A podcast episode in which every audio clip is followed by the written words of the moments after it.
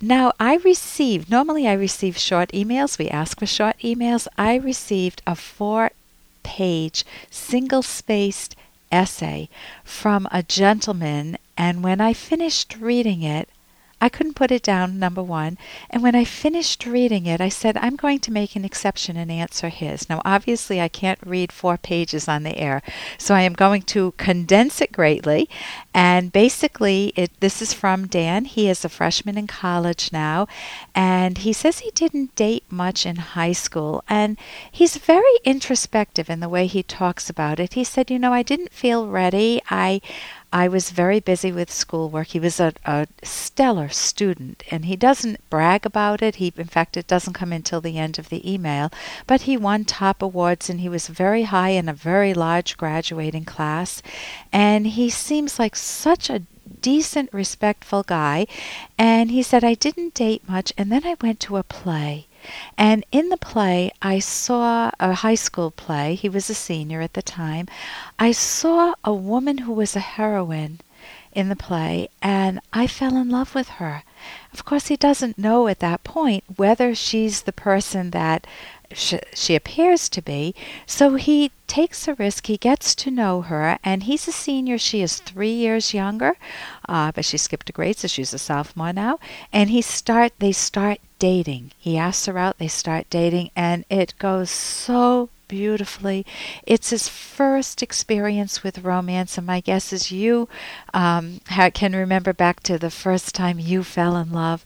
And he just feels great with her, and then he takes the next step of saying, Will you be my girlfriend? They've been dating for two months now. And she says yes, and he said he never felt that happy before.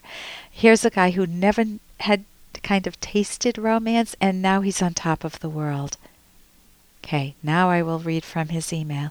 He said, A week later, she said, We need to talk. My heart sank because that phrase never turns out well. She tearfully said that she liked me but wasn't ready for a relationship. She wanted to remain friends. How could her feelings just stop like that? Have you ever been tortured by that thought? Someone breaks up with you, and they don't give you a full explanation. And so you are left to try to figure out why did they break up with me? How could his or her feelings have just stopped like that? And he continu- continuing, he says, It was as if the last two months had never happened and all the time we spent together was just a mistake. So you can see it causes you to doubt your own mind when you don't get a full explanation when for when someone breaks up with you. He said he was devastated, he couldn't make sense of it, and he's trying to think it through. Well, of course, she's three years younger, and maybe that's it. But man, I went so slowly. This is me speaking, obviously. I was so gentle with her. I never put any demand for the physical, for the sexual aspect. And I guess he was just very, he said that he he called himself just a nice guy. You know, he wasn't pushing for sex, so he doesn't think it was that. And then he he just felt like he let her slip through his fingers that she was the love of his life and she's gone now. And he says, You know, there's an old saying that it's better to have loved and lost than never have loved at all. But I didn't really believe it before. How could this pain be better than how I felt a few months ago before I even met Jenna? But as I was lying in my bed, I realized that that brief period of joy that I had with her, even if it was only a couple of months, was worth it. Just being able to spend time with her and look into her eyes, I wouldn't trade that for anything. For that short time, everything felt right. I felt like I had finally understood what I had been missing. Course, a romantic relationship. I'm now in college. I can't get her out of my mind. Um, and he gets an opportunity. He goes back home from college. He gets an opportunity to actually be with her, not romantically, just as a friend. He's invited to her house. And he's now asking how do I handle my relationship with her now? And how do I get her out of my mind if I need to move on? And how do I make sense of everything that happened? So, number one, how do you make sense of everything that happened?